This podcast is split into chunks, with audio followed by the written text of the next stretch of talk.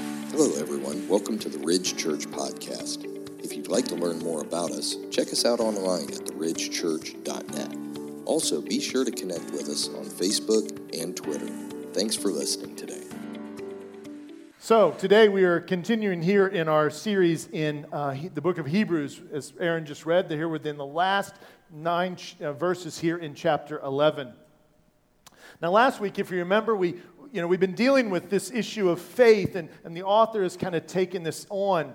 And to kind of remind you a little bit, the author is, is, is we believe, writing to a, a group of people here um, in the first century that, that are Jews, but that, that have come to know Christ.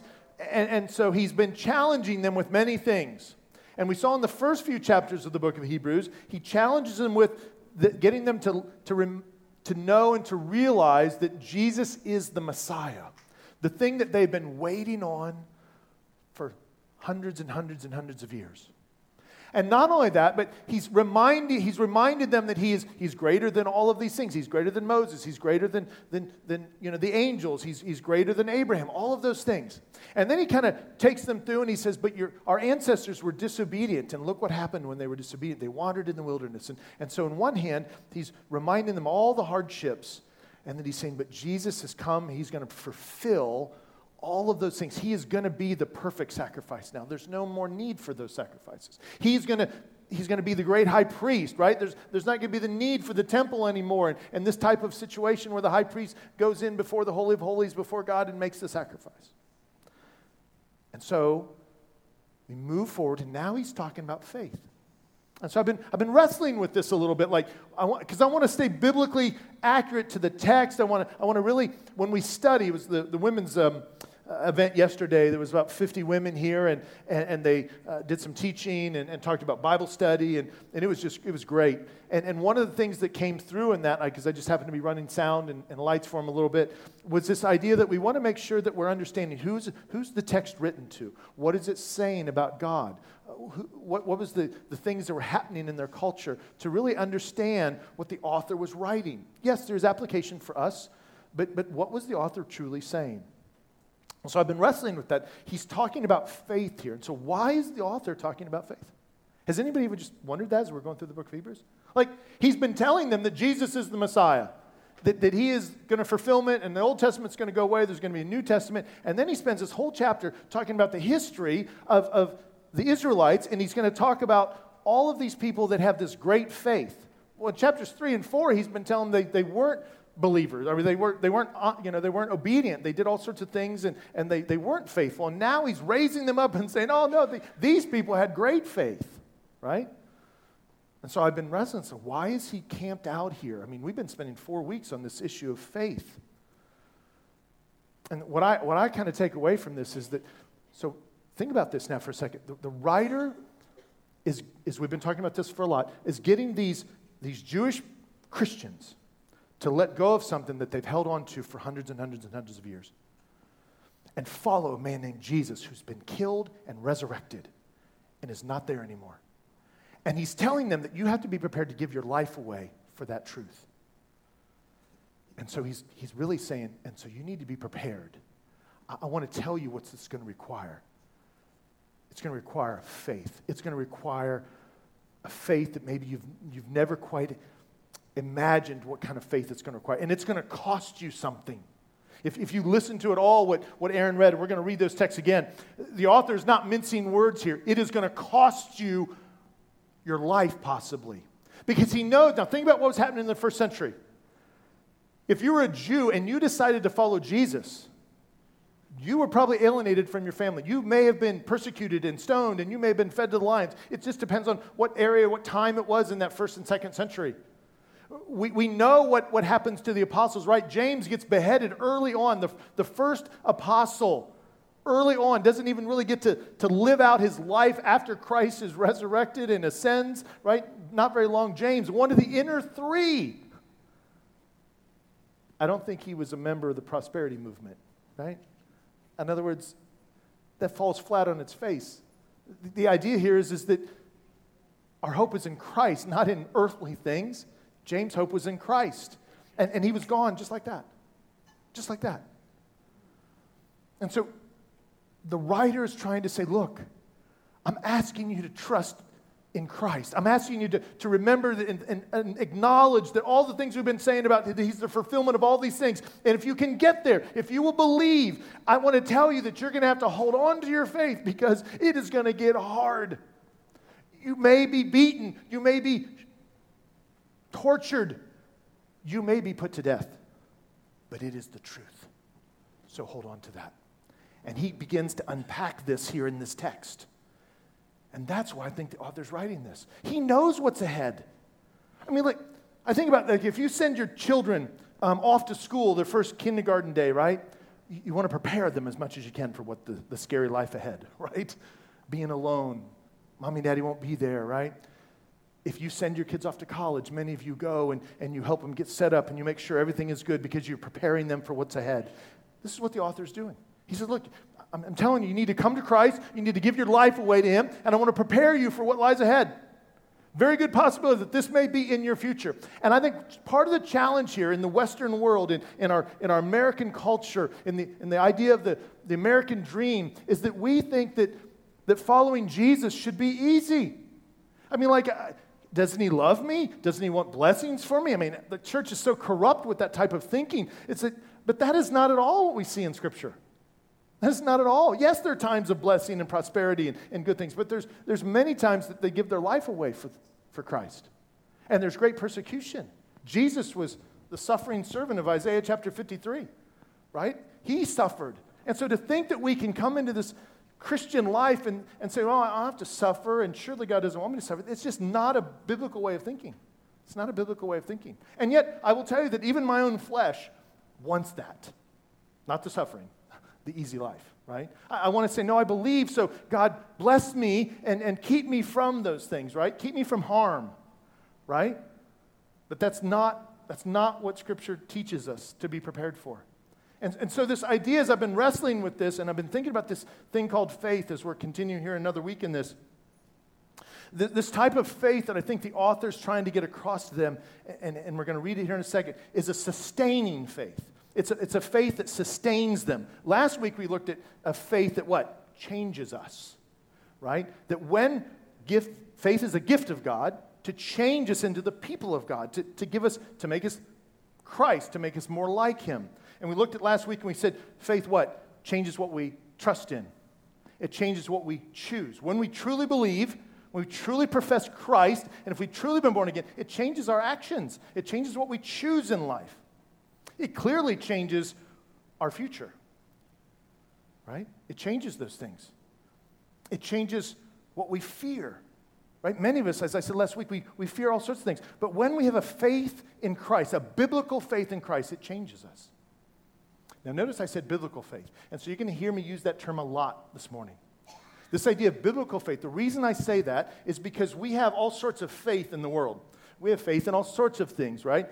You have um, faith that certain things are going to happen, and we have faith in, in well, I don't want to say we have faith in the government. We, have, we believe certain things. We, we, we have faith that, you know, it's going to rain today when the clouds are. We, have, we use that term all the time in all sorts of different ways. Biblical faith, and there are other people of, of many different religious views and biblical, or not biblical, but that are worldviews that are people of faith, we would say, but it's not a biblical faith. And so I want to be real clear about separating these things and I want to talk about biblical faith. What is biblical faith?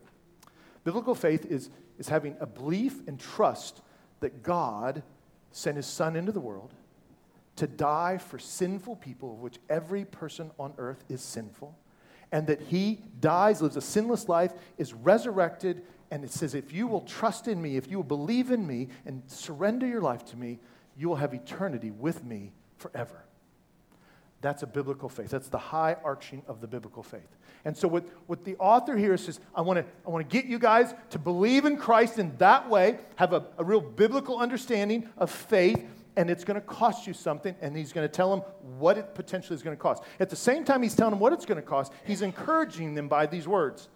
And I will tell you this, as we'll talk about this a little bit, this, this idea that I think sometimes persecution, and, and while I'm not saying, boy, I hope persecution comes to America, right? I, I'm hoping that, you know, we get persecuted for our Christian faith. I will tell you that one of the, one of the byproducts of persecution is you really get an understanding on where your faith is at. Would you hear that? And other when something pushes in on you and you have to make a decision, and it's hard, and it's, there's no easy choice, your decision is either going to remind you that you are not a believer or you are a believer. You have trust in Christ or you don't. But see, the problem in America is that we don't have that. Most of it's, there's no push on us. We can live and we can say, well, I, I love Jesus, but I, am going to I'm going to take the, the down road down here. So nobody really needs to know that. I believe, uh, but, but I can live the way I want because God does, surely doesn't want me to have to suffer any. That is not at all a biblical view. And you're going to see that here in the text. All right. So, this idea of sustain, I want to think of this word for a second. What does it mean to sustain? This idea to support or to, to bear up, right? If I'm going to choose to use this word, I want you to understand what this word really, I'm trying to say about this word. It's to, to support, to maintain something, right? Probably my best definition that I like the best is to endure without giving way or yielding, right? To endure, right? To, to put up with, to, to bear up underneath without giving way or yielding. It, it, I, I, like in, in um, the, um, Paul talks about the, uh, the armor of God. And the one thing that Kyle spoke on it, Kyle Miller spoke on it a few months ago, this idea of the, the shoes, that they were shrouded in, the shoes that, that, that were gripped in the, the ground so that a, a, a soldier could fight and not be moved. It's that picture of this sustaining, right? This idea that I won't be moved, I won't be, be I won't yield because of I'm rooted firmly. And this idea of sustaining faith is that idea that to, to endure without giving way or yielding. Okay, so it leads me to your, and under that example, let's, let's look at the big idea this morning. Biblical faith sustains us. Biblical faith is the thing that helps us to take root, to have a foundation, to be firmly planted in those truths, and it sustains us. And because what the author is telling them is, is that if you come to Christ and you believe, you're going to have to have this because it's going to get challenging, right? It's going to get challenging. All right, so let's dive in. We're going to look at five, um, five kind of observations of how biblical faith sustains them, and I believe it transcends in application into how it sustains us in our life. Chapter 11, verse 32. And what more shall I say? For time would fail me to tell of Gideon, Barak, Samson, Jephthah, of David and Samuel and the prophets. I want to just stop. There's six words there that kind of start that. I think we just want to pause there for a second. What more shall I say, right? What, what more shall I say? What is the author trying to say here? Well, he's just been spending all of this time. If you've been here the last few weeks, we've been covering all that the author has been telling them. And the author finally is kind of acknowledging I have been talking and writing and explaining this. What more can I say? I've already told you about the faith of Abel and Enoch and Noah and Sarah and Isaac and Jacob and Joseph and Moses and Rahab. I've already told you the faith with Israel. We crossed through the Red Sea, right? By faith. We walked around Jericho. The people walked around Jericho, fell, the walls fell. What more can I say? but like any good preacher, he keeps on going right? He has more to say because it's that important. That's, that's what I want you to see here. I think what the author is saying, I've told you, but I need to keep telling you. Into the wee hours of the night, I'm going to continue to tell you because it's this important in the Christian life. If you're going to follow Jesus, if you're going to do this, it's this important. And so, what is the first observation that we can see where biblical faith sustains them? Biblical faith sustains us even though we're imperfect even though we're imperfect. Now, I think this is an important foundational piece um, for all of us, and we think about this. He, he, lists these names here, right? He lists Gideon and Barak and Samson and Jephthah and David and Samuel and the prophets. Were any of those people perfect? No. Nobody there. I, I thought about using sinful, but, but I used imperfect because it's not just sin. We, we, are, we are sometimes just not we're just not doing what we should be doing. It's not sin, but it's not really obedience. And, and, so we're just not living the life we should be. We can be a Christian, it's not sinful, but God would say, But I'd really rather you be doing it this way, but you're taking more of an easy road. And, and so it's this idea that none of them were perfect. But let's look at some of the people he just mentioned David, King David. He's lifting him up for his faith. David had a man killed, took his wife. Wow, right? David's being lifted up, says he's a, he's a man of faith. Look how God worked in David. Samson, he's held up here as a man of faith. Okay, I want you to go into Judges this, today, this evening. Read Judges, because really many of these people, he's coming out of the book of Judges, right? All these, many of these people he talks about, First and Second Samuel as well. You're going to see about King David. Samson, he, he was born, um, God had favor on his parents and, and on Samson. He has, he has the strength, he's going to be used by God. And what do we see happen in Samson's life? He gives in to all the fleshly appetites of the world. He's not supposed to drink, he drinks. He's, he's, he's has sleeps with prostitutes. He's deceived by a woman. He gives in, does horrible things. But then he's used. He still responds in biblical faith at times and is used by God. Gideon, we're going to read about him here in a minute. Doesn't, you know, so what, what's the point of him using these people? What's, what am I trying to say is, is that biblical faith sustains everyone if we will just enter into it. If, we, if it's a gift of God, it will sustain us even though we're imperfect. And I think the great news for you and I this morning is that you and I are imperfect. You and I don't deserve biblical faith, but God gives it to us anyway, even though we're sinful, even though we've lived a life of disobedience at times and rebellion, He still works in us. Isn't that amazing? Gracious beyond compare, right? I mean, I will just tell you, and I've shared this before. I mean, for those of you who know my, my life past, I, I should not be here if we're looking at standards, right? I, I shouldn't be here. But God has worked in His grace and has allowed me and, and works through us. And I'm here as a pastor. And that would be true for anybody that's here. But I know my own sin, as Paul says. And I'm the worst of all sinners because I know my own sin. And I just want to encourage you today, no matter what, whatever your life has been like, whatever you've done, whatever sin you've committed, however disobedient you've been, I will tell you that biblical faith is available through Christ for you, and God will work through that. He will. He will. Don't think, well, I'm, I'm beyond, you know, use to the kingdom. No, you're not. You say, well, but I don't have that platform. No, you have a platform of your own personal walk. That's what's important. You, don't need to be on stage. Your, biblical faith should change, like last week. It changes what we think, what we fear, all of those things. It sustains you. Maybe it's, maybe it's that just God is going to use you to, to raise godly children, to, to, to make sure that they're in church. To, you, you're just, your biblical faith is trusting in that because it, is it hard to you know, raise children, right? It's a challenge, right? It's hard, especially in today's culture with all the, the things that you're competing with, all the, the social media that you're competing with on a 24 hour basis, and, and, and what the world's doing and what the neighbors are doing, and you have to make hard decisions, right? And this idea that no matter what, God will use you. Maybe it's your platform at work, maybe it's your friendships, maybe it's in your family. I don't know where it's at for you, but God can use you if you will just rest in biblical faith, and He will sustain you there. All right. So let's look at Gideon for a second. Just want to kind of step into him just a little bit in this idea of biblical faith. This is not going to be on the screen. Um, this is something I added this morning. I just wanted to touch on. Gideon was a, um, a man who has a father that um, worshiped Baal, and, and so obviously they're kind of in this pagan culture a little bit, and, and they're.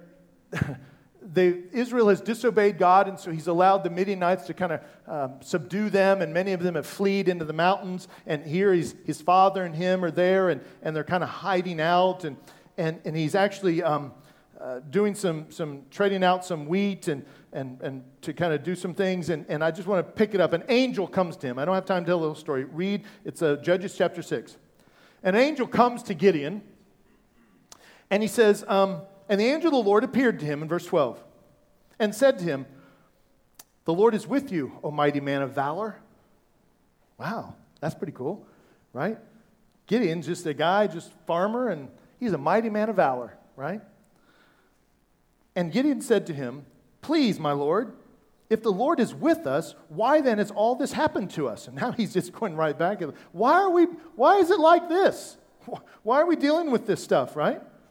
And where are all the wonderful deeds that our fathers recounted to us, saying, Did not the Lord bring us up out of Egypt? He's just really giving it to the angel, like, Well, how come we're hiding out? Now, what he's not acknowledging is that Israel's been disobedient, and this is why this has happened. right? So notice that, that Gideon is heralded here as a man of great faith that God works through. But in this particular moment, I'm not seeing a lot of faith from Gideon, right? I'm seeing a lot of resistance and a lot of pushback against the angel. And the Lord turned to him and said, Go and in this might of yours and save Israel from the hand of Midian. Okay. I think at that moment, you know, Gideon's like, man, I should not have opened my mouth. Right? Now he's going to send him to do this. Like, okay, if you think you have all this power, if you think you're so wonderful and you can fix this, you go right ahead and do it. Right? Did I not send you? God says.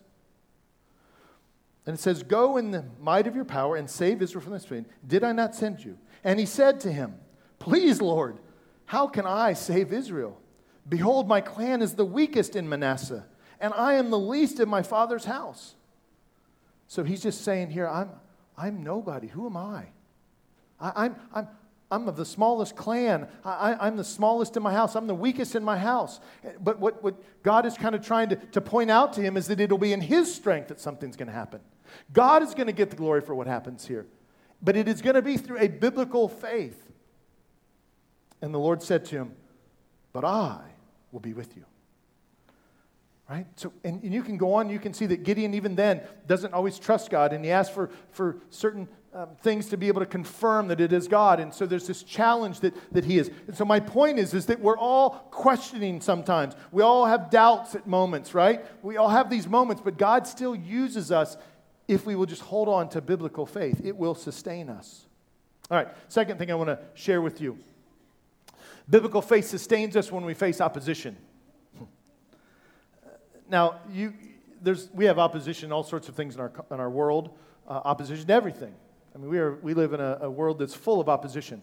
But specifically, I'm going to be talking to you today about how we have opposition to our biblical faith, to our Christian worldview, to our belief.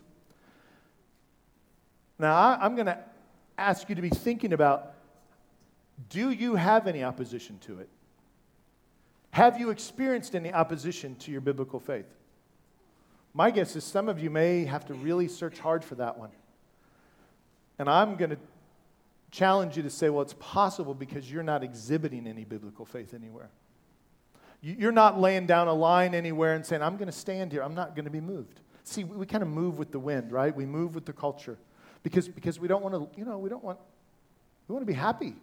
We don't want to have to like lose anything or give up anything. No, this God surely wants me to be happy. He wants me to have things. He wants me to have a good life, and not he doesn't want me to have to suffer, right? So let's look at the passage here. Hebrews chapter 11, verse 33 through 35. There's just talked about these men, right? And he says, who, through faith, so now he's saying, these men that I just talked about, this is what they did through faith. They conquered kingdoms, they enforced justice, they obtained promises. They stopped the mouths of lions, quenched the power of fire, escaped the edge of the sword, were made strong out of weakness, became mighty in war, put foreign armies to flight. Women received back their dead by resurrection. So, it, so what's the point here is that I think the, the author is trying to say look, our ancestors faced all sorts of opposition, but God's a biblical faith sustained them in light of all those things. And if you will be firmly rooted and planted in your biblical faith, God can work through you and do mighty things. Now, is that a promise that everything that, if we stand firm, that everything's going to go well? No, that's not at all what he's saying here. He says, but I'm telling you that if you will stand firm, God can use you. He will sustain you, even in this idea of opposition. Think about all the things that, that David had to come up against. God sustained him through many of those things against Saul, against other kingdoms, the Amalekites. They stopped the mouths of lions. Authors or theologians debate, you know, where some of these, because it doesn't say, but we believe that many of these things are all tied to the people he's just mentioned, right? We see in Scripture where David actually wrestled with a lion and, and did this. And so maybe it's there. Quench the power of fire, right? We immediately probably think of Shadrach, Meshach, and Abednego that they were in the fiery furnace and yet they didn't get burned up. And so it's they believed, they had this faith. They overcame the opposition of Nebuchadnezzar. They became mighty in war. Clearly, that could be Gideon, right? If you read the story, I encourage you to go home today and read the story in Judges. he overcame, and, and God took his numbers way down so that God would get the glory and, and really be able to show Gideon who he was. Put foreign armies to flight, once again, Gideon and David. Women received back their, their dead by resurrection. Could be a reference to Elijah and Elisha about how they brought young men back. They, they, they mothers were heartbroken that their sons had died, and in two different circumstances in Scripture, they, they bring these young men back to life. Now, here it uses the term resurrection, and, and we can, um, depending on what Bible you have, what translation you have, sometimes it says resurrection, sometimes it says maybe even say resuscitated, sometimes it says uh, back to life. I, I want to be clear about something. I, first service, I used it uh, the word resuscitation, and a few people were a little bit confused about that.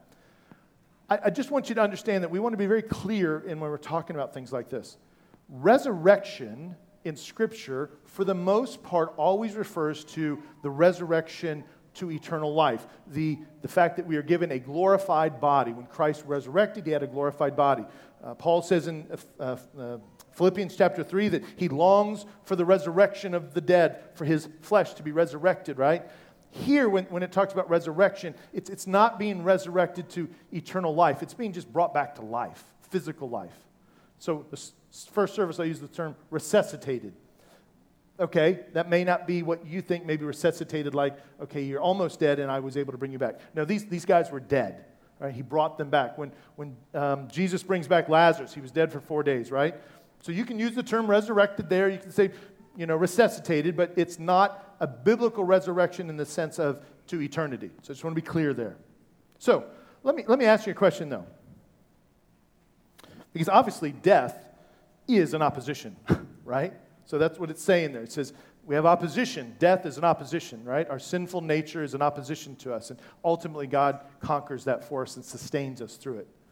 But what other oppositions do you face as a, in your Christian worldview, in your biblical faith? I mean, if you just examine your life for a minute, take some inventory, and say, How am I, where do I find opposition in my faith? What are the challenges um, in my walk with Christ that I come up to on a regular basis or different challenges? And how, and how do I need biblical faith to sustain me in those things? Are you never having any opposition? You know, there's great opposition around the world. People are being put to death for their faith. People are being put in prison for their faith. My concern is, is that many in the United States, by God's grace, we don't have that. But on the same hand, I'm, I'm, wondering sometimes if it's not part of the reasons why we sometimes wonder if we really are saved or not. You hear a lot of people, Christians say, Well, I don't know that I'm really saved. Well, because there's been no, perse- there's been no persecution. Your faith has not been tested in any major sort of way.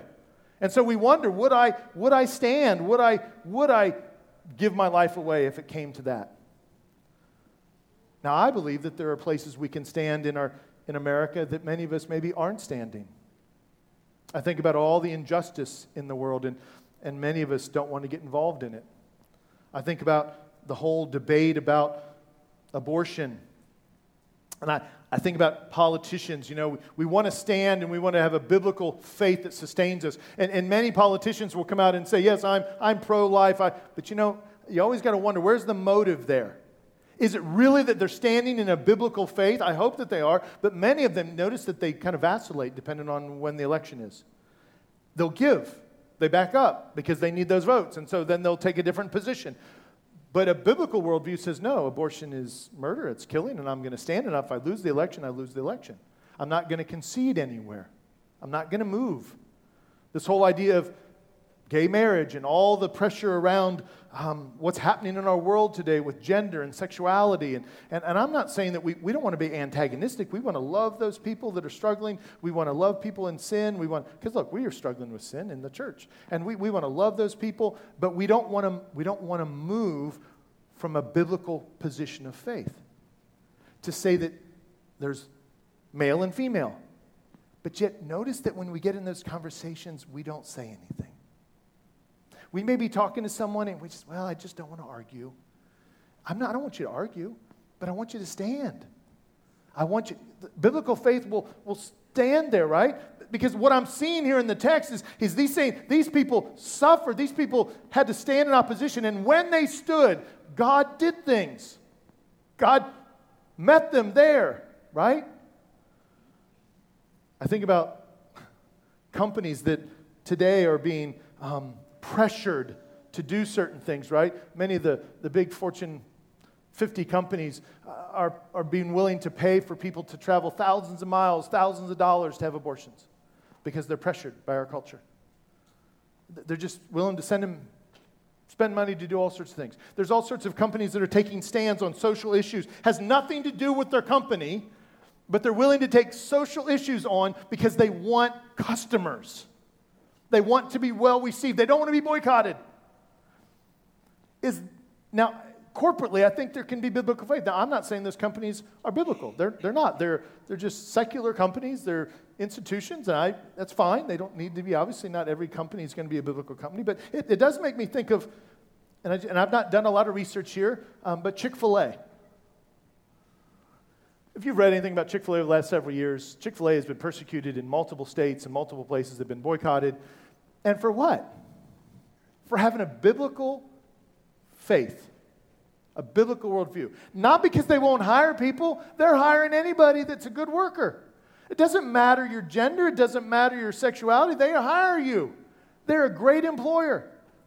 They're willing to do that. But because our world is pushing back so much, and I believe that it's, it's a spiritual warfare type thing, they want to shut those type of things down. And yet, Chick fil A has held their ground. They don't even, they're not even open on Sunday. And you know, if you've been to Miller Lane lately, they ain't in need of any more customers. I wish they'd have a few less so I get through the drive through a little quicker, right? Because God is allowing them to prosper. I mean, yeah, they got good chicken, don't get me wrong.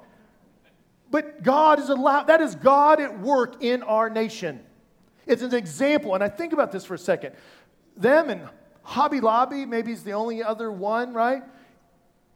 Is providing for them. And notice think about the parallel here. What, is, what does Jesus say? Narrow is the road that leads to life, and few will find it. Wide is the road that leads to death, and many will go that way. Just in a microcosm, look at our, look at our nation and look at businesses. Narrow is the road that Chick fil A's on. And few will find that road. Few will behave that way. Few will stand in biblical faith. Many will not. Google will not. AT&T will not. Microsoft will not. Okay, that's their right. I'm not, I'm not, but I'm saying that's a picture of what really has happening in our own spiritual life. It's, it's, a, it's a grand picture, but it, it's an example for all of us as we look at the world that God's word is exactly what it says it is. It's, it's even playing out in our culture exactly the way it is in our own personal life. You know, I will tell you that, you know, they, cl- they close on Sunday. And I so admire that. Unless I'm on the way home from Florida. and we've had this great time in Florida, my wife and I, and we're coming home, and, and I am not in a good mood. And I don't know why. Know, the vacation's over, it's coming back to work, and all of that. And we've been driving, and I decide, you know, we're, you know, you know those pleasant discussions when you're trying to find a place to eat with you and your wife um, and where should we go and finally we decide on chick-fil-a i kind of said i want chick-fil-a that's what i want she says well raleigh it's like 20 minutes off the highway i said i don't care i want chick-fil-a and so sure enough we spend and you know you get off the highway and then it's a lot longer than you thought and now you're in these little towns and it's the next town over and, and so we keep driving and i'm getting angry i'm hungry but i'm waiting for my chick-fil-a and we pull around and we get in this little complex, and there's Chick fil A. And I'm like, oh my gosh, it's Sunday. They're closed.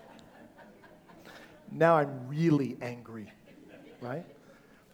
It's interesting. Like, I'm thrilled that they've taken a biblical stance and closed on Sunday. But at that moment, my flesh was not happy, right? I think we went to Arby's and it wasn't nearly as good, but, and I was humbled.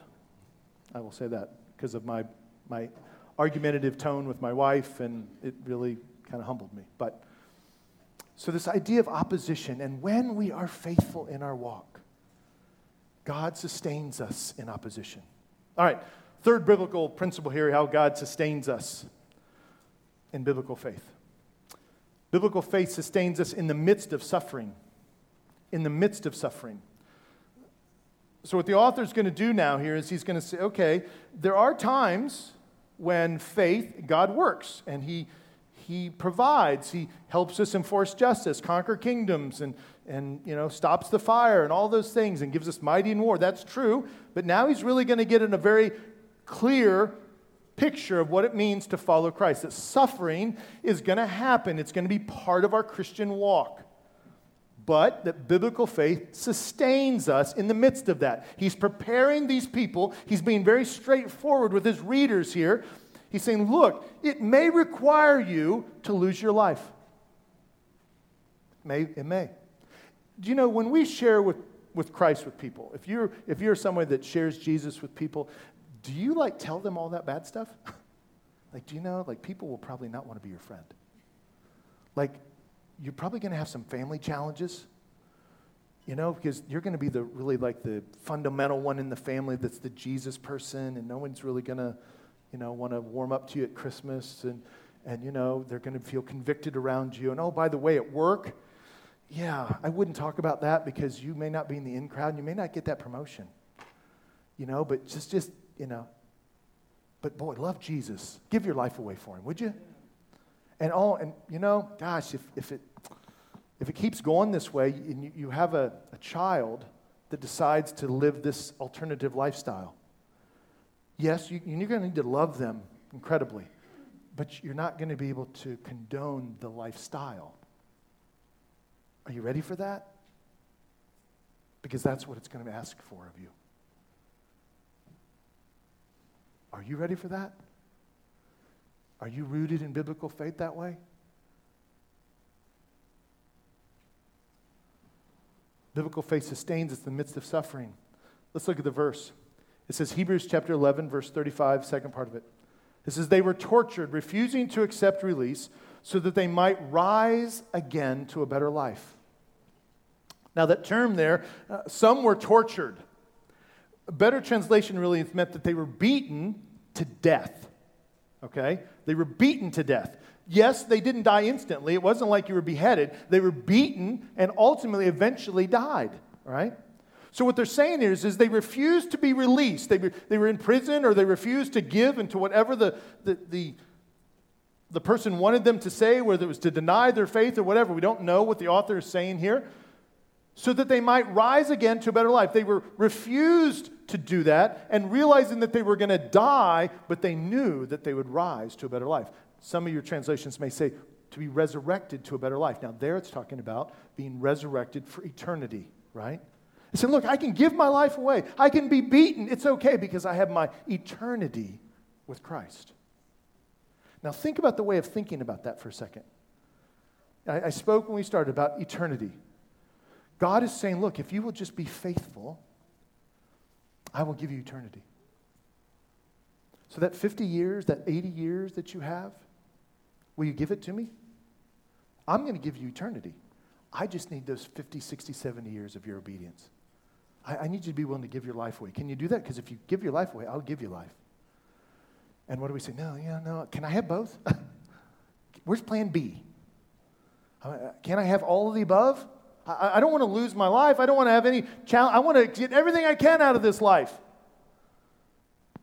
I mean, that's, our, that's our way of thinking. That's the American dream, right? That's a, that's a false, it's a false image that, that our country has put out that is not a biblical, in fact, it is anti biblical.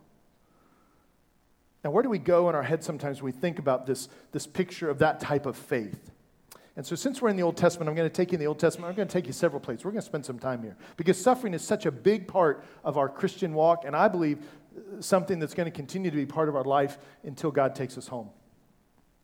So, where do we go in the Old Testament? Well, you, you, guys are very familiar with the, the story of Nebuchadnezzar, right? Shadrach, Meshach, and Abednego. You've probably heard it multiple times in Sunday school and pastors' messages and all sorts of things. I just want to read you a, a couple pieces of it and point out just a couple things.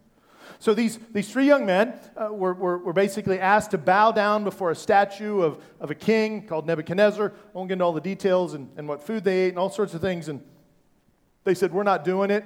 Uh, we're not going to do it in the fire. The, the, the king says, Well, I'm going to have a furnace here, and we're going to stoke those coals, and we're going to throw you in there if you won't do that. And so here's their answer O Nebuchadnezzar, we have no need to answer you in this matter. If it be so, our God, whom is Uh, our God whom we serve is able to deliver us from the burning fiery furnace. He will deliver us out of your hand. He said, Look, throw us in there. God can deliver us. It's no big deal. O king, but if not, now this is where we, we kind of really struggle with this one, right? But if not, be it known to you, O king, that we will not serve your gods or worship the golden image that you have served up or set up. So what are they saying? Look, I believe, I know, I trust that God can save me from that fire. But if you decide to put me in there and God doesn't save me from fire, I'm still not bowing. I'm still not kneeling because I have eternity with God. I don't need this. This is temporary. Do what you want with me, but I will not move from my biblical foundation of faith in Christ. Now, it's not in Christ at this point, but it's looking forward to Him, right? I will not move. I will not do that. I just want to ask you a question How many of us live that way? You say, yeah, but nobody's going to throw us into a fire furnace. Not here in this country. Are people beheaded? Have, been, have you seen on TV that people have been beheaded for their faith? Absolutely. Have people been thrown in prisons and beaten? Absolutely. Do any of you go and search for that type of material so you understand what's happening around the world? Probably not. Because you don't really want to see it. You just want to be insulated from it. I do too. Like, I don't, you know, go search martyrs, the way of the martyrs. What's happening in the world? Read good mission magazines. I mean, just that's happening. We, we don't want to open our eyes to it. We don't want to see it, but it is happening because it's biblical. It is what God is asking us to do, is to live that way. And I'm just challenging you and I'm challenging myself to say why we don't have that, at least in this country at this particular point. Are you standing for the small things that you can stand for? Are you standing for those places that you can say, No, I'm not moving from this? Yes, I know it's going to cost me a promotion. Yes, I know it's going to cost me maybe a family relationship or a friendship. Not that we should go and find it. We're not trying to be antagonistic. I'm not saying to add fuel to that fire. I'm saying, but we can't move. Hebrews chapter 11, 36 through 37 says, Others suffered mocking and floggings and even chains and imprisonment. They were stoned, they were sawn in two and they were killed with the sword. How many of you worry about getting stoned to death? Can you even imagine that? Can you imagine people standing around you, five, six feet away from you, picking up stones and throwing them at you to kill you until you are dead? And what the author is saying is that could happen to you. But hey, Jesus loves you. Put your faith in him. Don't worry about losing your life. That's what he's saying to the church there. To these, these people that are having to leave their Old Testament ways because their family may turn on them. People were ultimately fed to the lions under Caesar. Who was persecuting Paul? There was Jews that were following him from place to place in modern day Turkey to try and kill him and in fact, they tried to multiple times.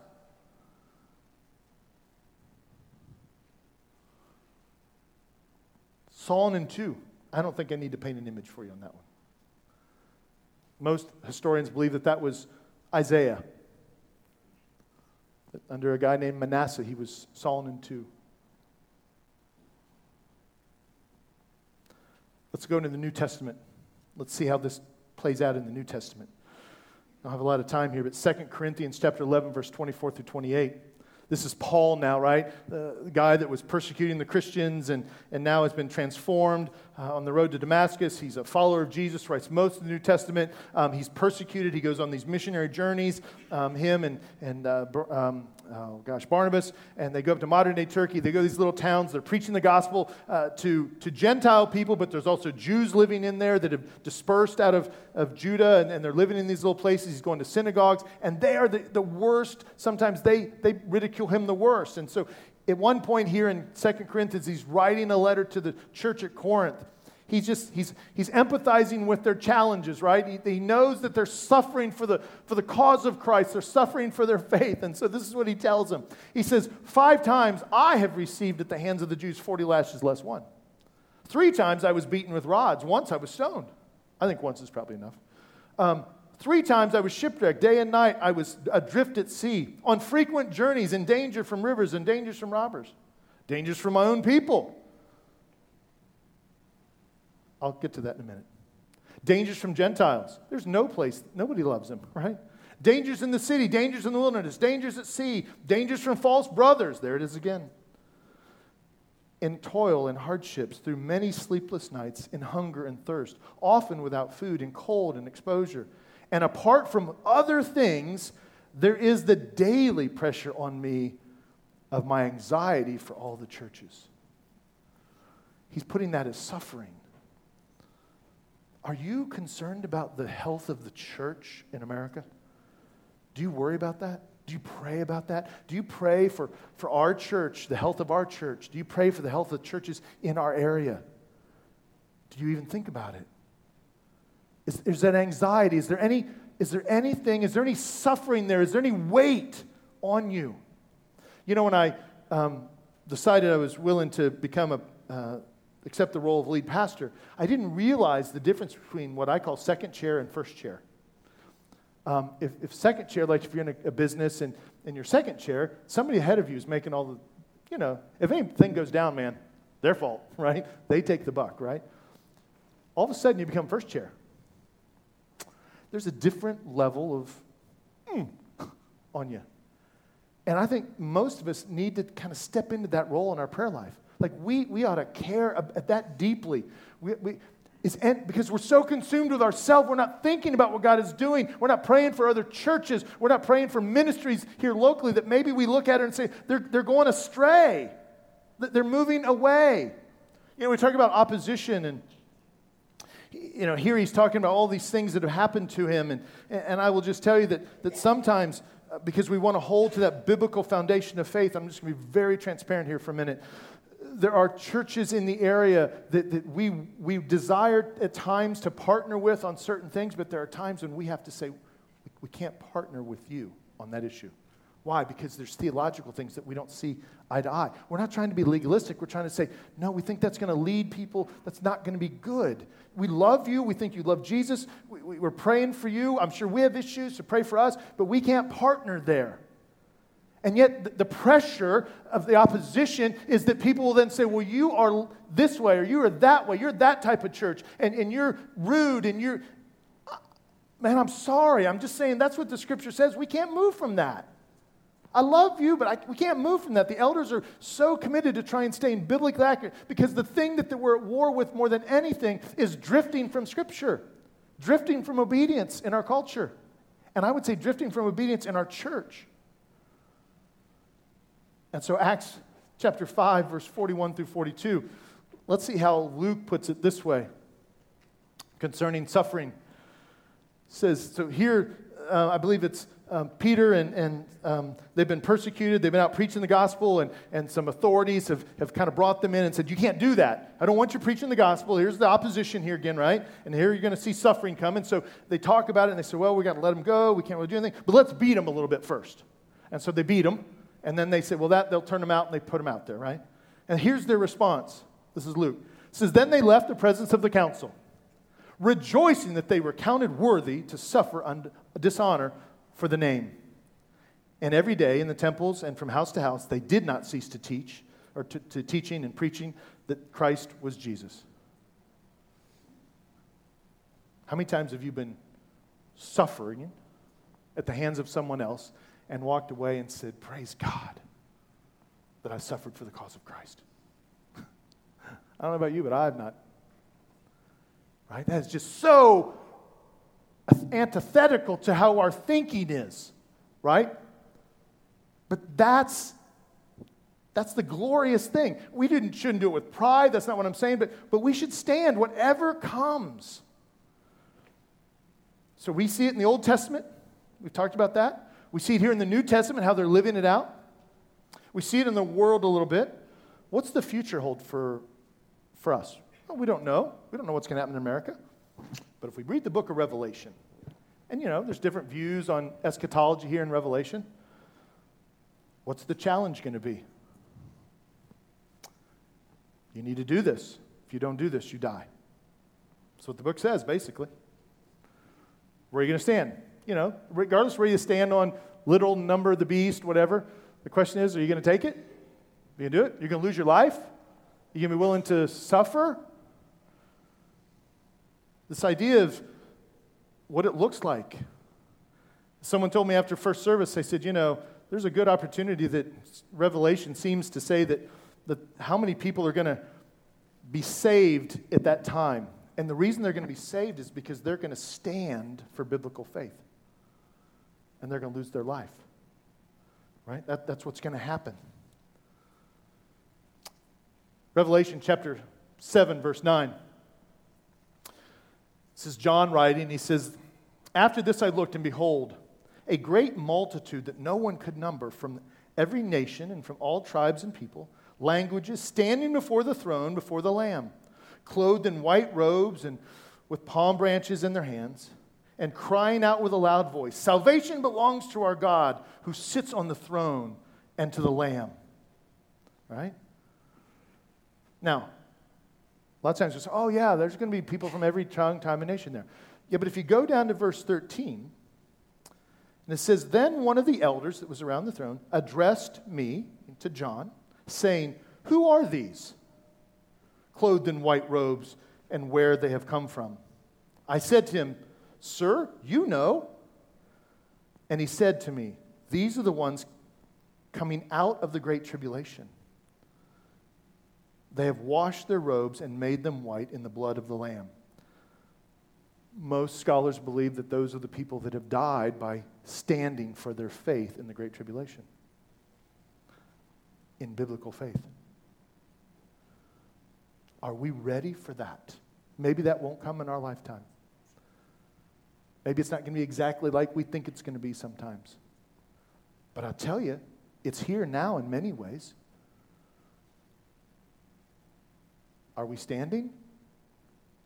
Do people know that you won't give on that particular issue? You, you, you love them. You're not, this is not antagonistic. This is just one of standing firm in what we believe. Because we could lose a friendship. There could be tension in our family. And not that we don't want to put it there unnecessarily, don't, and that's not what I'm saying. We could fail to get that promotion. We could say, well, you know, I'm going to I'm going to work under the table and make, you know, $35,000, $40,000 because clearly God wants me to have this. And, and, and I'm saying, well, is that biblical faith? I don't think so. Are you trusting? No, I don't think so. Yeah, but it's going to cost me if I live that way. Yeah, I know. But you have eternity. Number four, we get two more real quick. Biblical faith sustains us when we are rejected and alone. Biblical faith sustains us when we're rejected and alone. Notice the progression, kind of what he's saying. He says, look, if you live this way and you suffer and you stand for these things, you will be rejected and be alone. That's a good possibility, right? And so the, the author's just being clear. This is, this is what you can expect. And what does he say here in verse 37 through 38? He says, They went about in skins of sheep and goats, destitute, afflicted, mistreated, of whom the world was not worthy, wandering about it, wandering about in deserts and mountains and in dens and caves on the earth. If we follow Christ, we, there's going to be times and seasons in life where we may be alone. And I will just say that's so why it's so important to be involved in a part of a biblical church. Because God is saying, look, it's going to be narrow, and there's going to be people that you're going to suffer, you're going to face opposition, and I'm going to make a church, and so you can come together and you can support each other and you can encourage one another. So be involved in it. Love one another. They, people need you to encourage them. So be there. Be active. Hold fa- fast to the Word of God. Point number five biblical faith sustains us through the promise of Christ. Maybe the most important and foundational thing of the five points. Is it truly a biblical faith sustains us? Is based in the promise of Christ. And this is where he concludes in verses 39 and 40. It says, All these things, though commended through faith. So he's talking about all these people that he's been talking about. And all these things, all these things they've done, they were commended for them through their faith, did not receive what was promised. What was promised? The promise of the Messiah, the promise of deliverance. They did not receive it. it Christ hadn't come yet. They didn't see the gospel, they didn't see the Jesus and the resurrection and, and the promise fulfilled.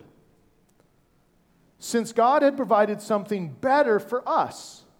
So, what is that better? It, all the author's trying to say is just like, we, we got to see it.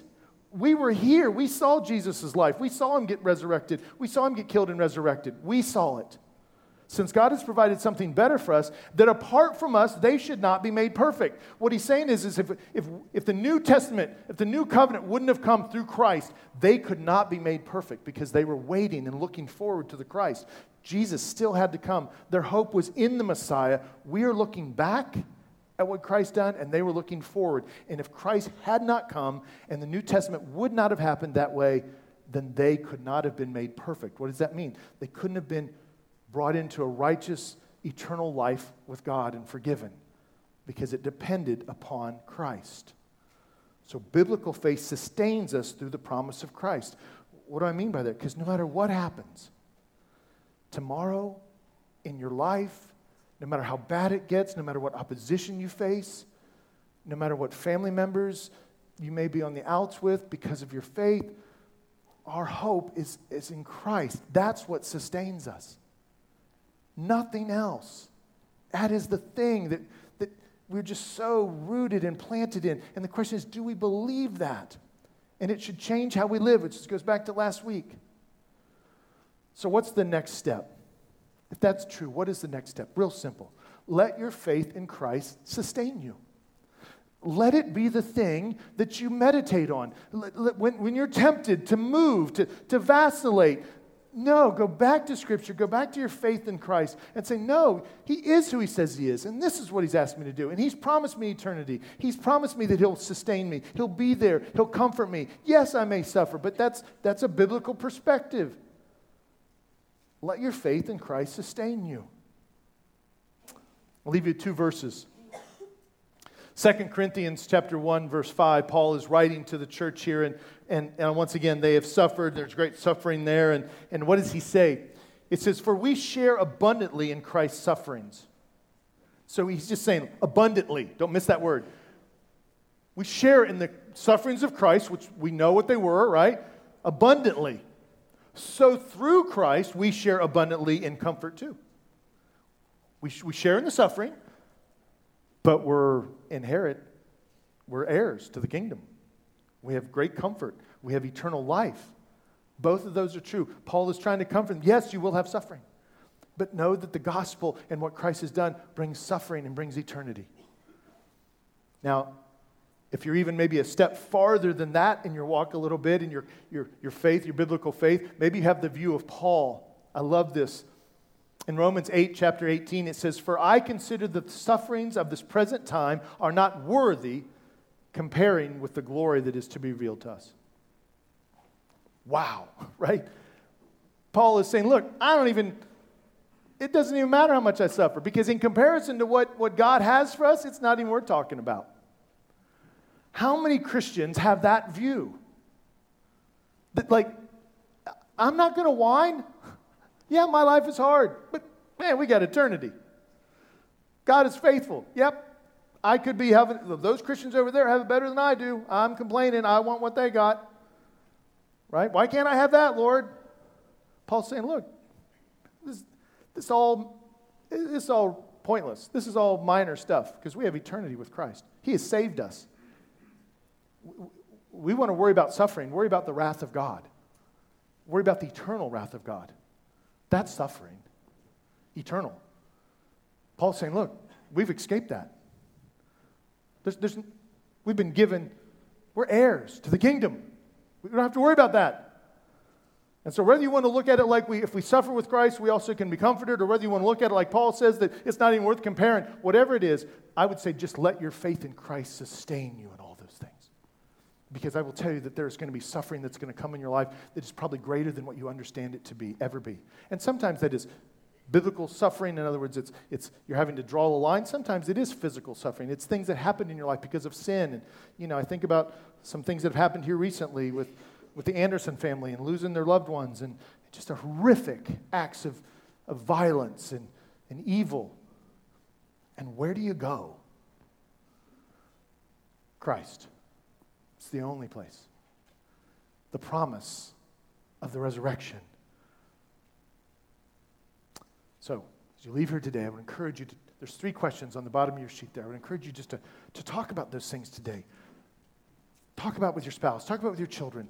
Just think about those things. Meditate a little bit on those things. Push into those things. And let your faith in Christ sustain you. Let's pray. Dear Heavenly Father, I want to thank you for our time together today. May you be glorified in all that we do. Father, we thank you for the gift of faith that you've given us. I pray that, Lord, that we will hold on to it in such a way that we'll be rooted in it, that we will stand firm for you, that we will love our enemies, that we will love the people that think differently than us, that we will, we will be such a sweet aroma to them, but Father, that we will not move from the biblical faith and the truth that you've given us in Scripture. And Father, may that be a light to those people. And when we suffer for the sake of Christ, for may we see it as honor, not a consequence of our, of our life with Christ, but an honor. May we encourage one another. Thank you for the church, Father. Thank you that you put people around us so that when we're called to, to step out, we have people that we know are there for us, to pray for us, to, to be there, to provide for our needs when maybe we can't provide for our own because we're being faithful. Father, we thank you for these testimonies here in Scripture, the truths of Scripture that have been recorded for us that we can learn from it. Help us to look at this reality of suffering and standing for you and not be clouded by our Western culture. But let's have a real biblical worldview. Help us to do that, Father. And as we do that, we pray that it'll bring you glory until you come and take us home. In Christ's name we pray. Amen. Thanks again for joining us today. If you have questions about this message or about the Ridge Church, you can contact us at info at theridgechurch.net. Have a blessed day.